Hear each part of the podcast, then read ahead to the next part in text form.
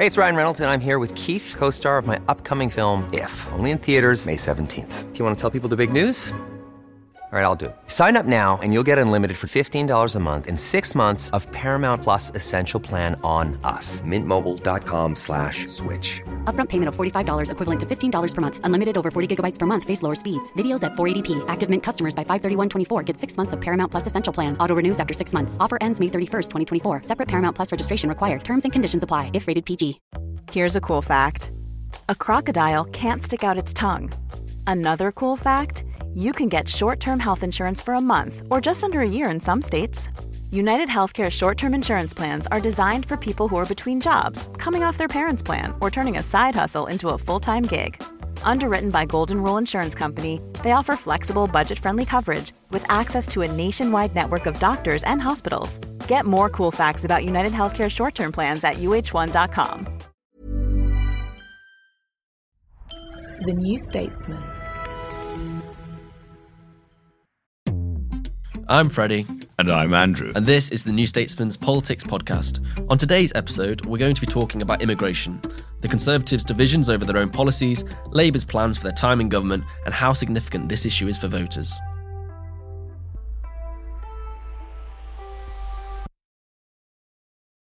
Hello, I'm Freddie Hayward, political correspondent at The New Statesman, and joining me in the studio, I have our political editor, Andrew Marr. Last week, the Office for National Statistics revealed that net migration to the UK reached a record high of 745,000 in 2022. This figure relates to people given permission to enter the country, mainly to work or study.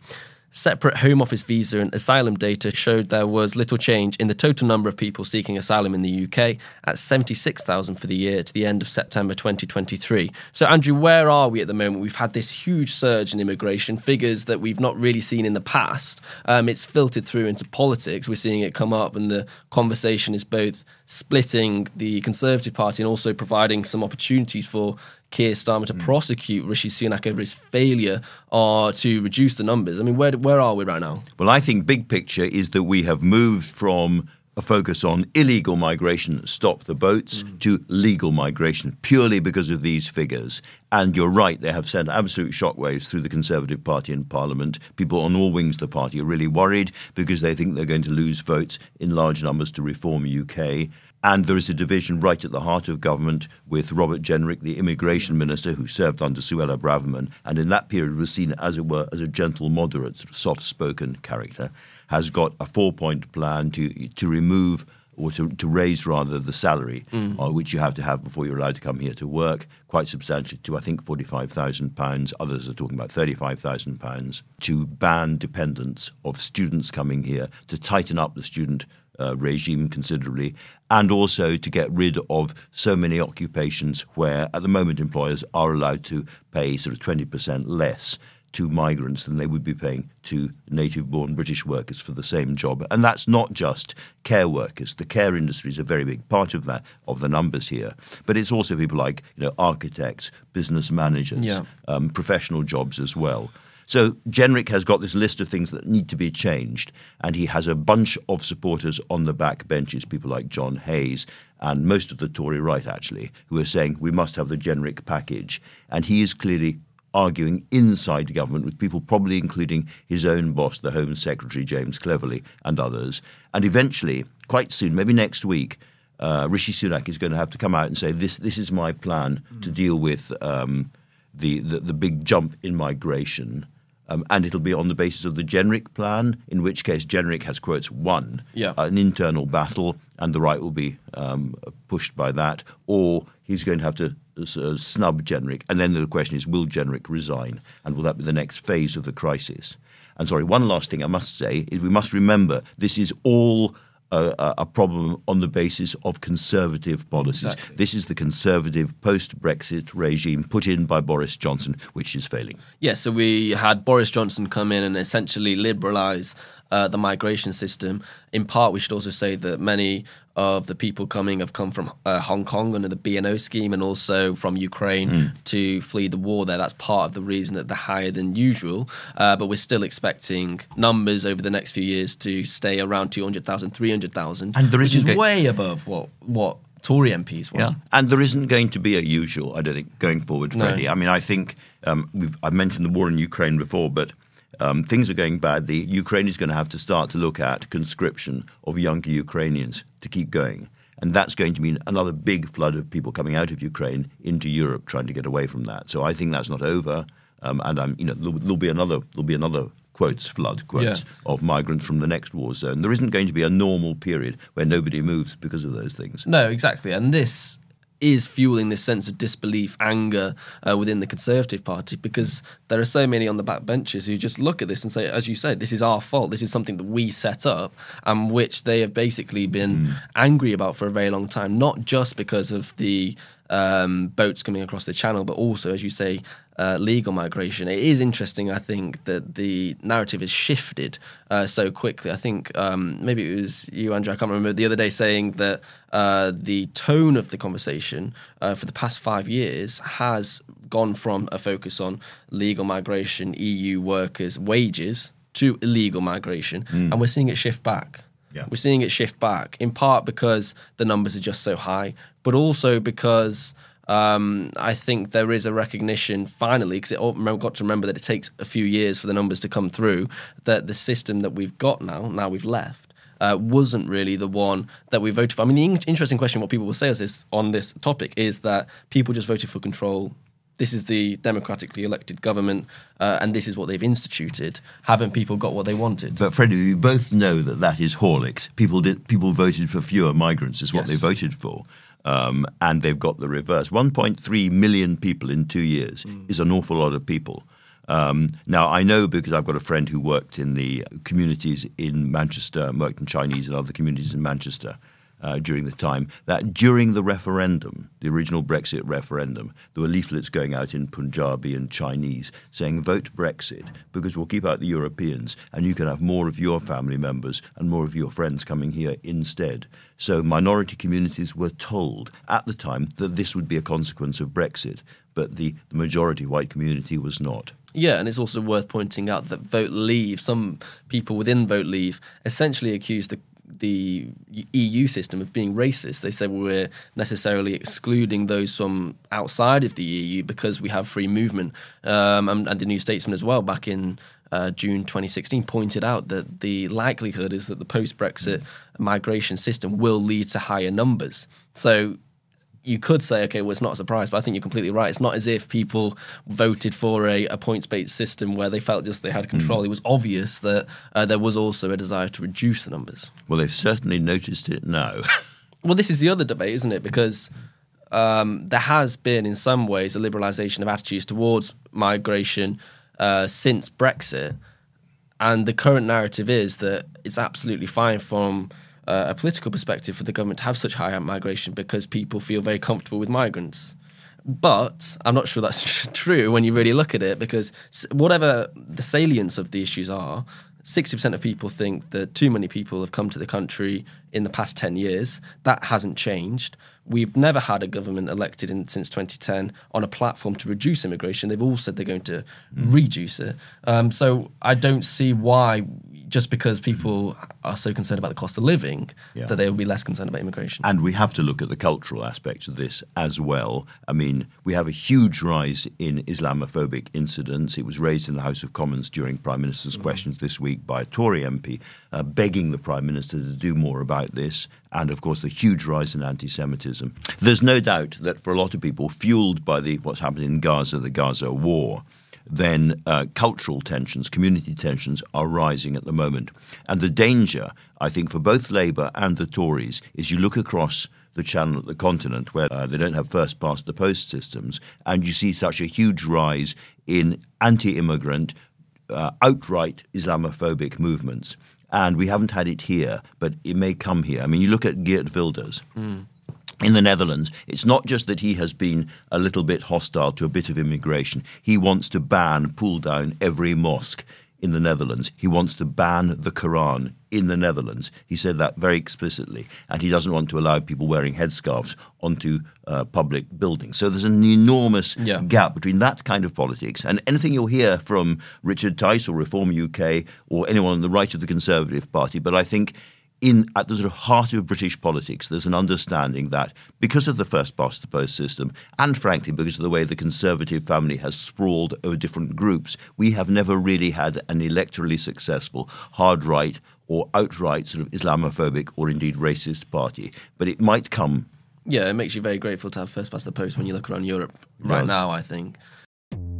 After the break, we'll talk about how Labour has responded to the rise in net migration. If you're subscribed to The New Statesman, you can get all of our episodes ad free on the New Statesman app. You can get it on both iOS and Android. Just search for The New Statesman on the App Store or Google Play Store. We'll be back in a couple of minutes.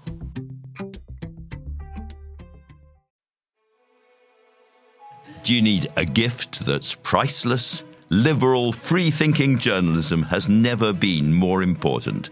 Give the stories and the perspectives that matter with 20% off our gift subscriptions this holiday season. View the link on the show notes to save 20%.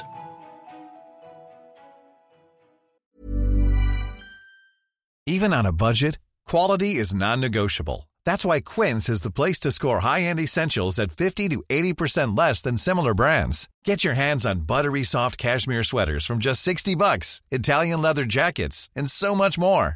And the best part about Quince, they exclusively partner with factories committed to safe, ethical, and responsible manufacturing. Elevate your style without the elevated price tag with Quince. Go to quince.com slash upgrade for free shipping and 365-day returns.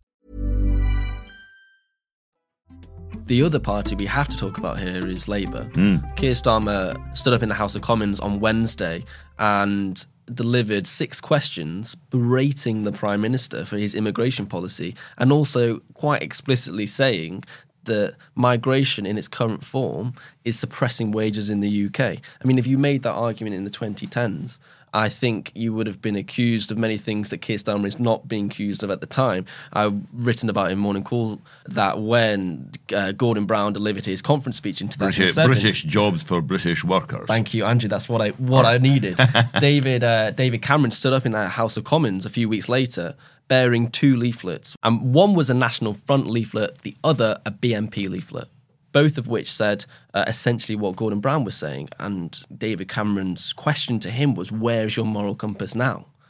That's look at the shift between that exchange between the two party leaders back in 2007 and the one that we saw on Wednesday between Keir Starmer, who was furious almost that uh, the current setup, has, as you mentioned, Andrew, can lead to people from the overseas coming here and uh, having 20% uh, less in their wage packet than someone who was uh, who was native here. Yeah, that is a really, really interesting comparison, which I hadn't properly thought about before, Freddie. But it's you're absolutely right. What a change there has been, and I think it's also about the character, the political personality Yeah. of Keir Starmer himself. You know, he's a prosecutor. You know, he's not just a lawyer; he's a public prosecutor, and I think he has an innate belief in law and order, discipline, Yeah. hard, all those He's things. you know, the, the, the white shirt, you know, the, the tie, the suit, he in many ways represents the sort of soft authoritarianism that is instinctive to the British working classes. And that, I think, has been part of his appeal. But we shouldn't, you know, dodge away from this. This is not necessarily a naturally liberal, naturally metropolitan kind of man. No, completely, and that's part of the change that's happened Mm. in the past ten years. It's not as easy just to say that Keir Starmer is a Blairite. I think that's much too simple. He, I agree. he speaks to Blair and uh, obviously wants to win in the way that Blair won, but the politics has changed, the country's changed, the rhetoric has changed. I mean, this is the other question: the Conservative parties have made all these promises for so many years, failed. Keir Starmer is now making similar promises. They have said they want to reduce the numbers of people coming in. Well, the next question, therefore, is can he deliver on that? Or are we going to see the same thing? And we heard a little bit of a, a, a ripple around that when Darren Jones, speaking on Yeah. the, the Sunday broadcast round, um, said that Labour would try to get things back to a normal 200,000 or so a year figure. And the Labour Party then went into full sort of um, emit mode, saying this is not a target, this is not a target. They were very, very worried they were already being held to a target which they would inevitably fail to hit. Um, so I think I, it is difficult for the Labour Party, but this notion of restricting um, work visas across a big range of professions, as I say, middle class professions as well as um, professions ripping turnips out of muddy fields in Norfolk. That will go down very well with voters, and that we're going to hear more of that, I think. Just going back to, to Starmer's personality, Yeah. as you very often point out kindly, Freddie, I'm a very, very old git. And I'm thinking of the personality of the first sort of Labour leaders that I was aware of growing up. And I'm talking about people like uh, Denis Healey and Jim Callaghan. And there was that kind of slightly post war, slightly post military, kind of highly patriotic old Labour right. And I think Starmer is much closer to that than he is to Blairism. Completely, completely.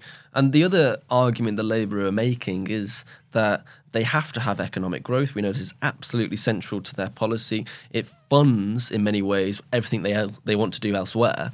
And then you have them also being quite critical of immigration, wanting to have an interventionist state which suppresses the labour market internationally. In in essence, how do they reconcile the two? Well, very difficult, particularly when you look at specifically what they want to achieve. They want to have onshore wind farms. Yeah. And that means, uh, apart from importing large numbers of, of blades and, and towers and some of the, the kit for wind farms, it then means assembling them. And you need lots and lots of experienced engineers, um, builders. Um, if they're going to have a big house building program, we don't necessarily have enough skilled builders, never mind concrete and timber in the country to do that. So that means importing not just the stuff, but also the people to do it. In the past, those kind of skills came very easily from Eastern Europe, where people had been trained up to do exactly what they were going to be doing here, but um, were prepared to take lower wages from it. But in the post Brexit world, where are those builders going to come from? Yeah, and it's interesting that the focus for Labour for the past two weeks has been on social care. Uh, Yvette Cooper and others have basically said that um, because we've got this rule whereby overseas people can come in on lower wages, it's fueling aspects of exploitation within the social care sector where there's lower regulations and a sense that they don't need to give people the same wages uh, that they would otherwise. But this is exactly why people talk about immigration as being the drug that hides so much failure in other parts of I the mean, economy. kids- Because the, the, the, the, the option is to actually pay people in social work at a rate where uh, Yeah. British people would happily take those jobs. And at the moment, there's no way the government can afford to do that. No, quite. I mean, back in his CBI speech last year, Keir Starmer described it as an immigration dependency. So he was very much using that language of addiction and of you know irrational uh, desire to bring people in because we don't want to really address the long term problems. I mean, I was speaking to a few Labour people this week, and they were concerned. For, well, some of them were concerned that they're not going to be able to address this in the short term because uh, as they need the people to coming into the economy to help with economic growth. There were others who were extremely concerned about the numbers uh, per se. Too high, we need to address this. But then they were also concerned that there wouldn't be the political will within the party in the long term to bring it down. And so there is a, a, a debate going on uh, within the party that's quite it's quite feisty and quite lively in a way that I don't think has always been the case. It's it's no longer taboo to say these things. No, it certainly isn't. And we've had a great and easy time pointing the finger and going ho, ho, ho at Tory divisions over migration. But exactly the same thing, kind of thing, I think you're quite right, is going to happen if we get a future Labour government. Thank you so much for listening. If you'd like to submit a question for us to discuss on a future podcast, you can do so at newstatesman.com forward slash you ask us. If you're listening on Spotify, just scroll down on the episode page and type your reply. Or if you're watching on YouTube, just leave a question in the comments. You've been listening to the New Statesman podcast with me, Freddie Hayward, and our political editor, Andrew Marr. We'll be back tomorrow to answer your questions in our next episode, You Ask Us. This episode was produced by Catherine Hughes.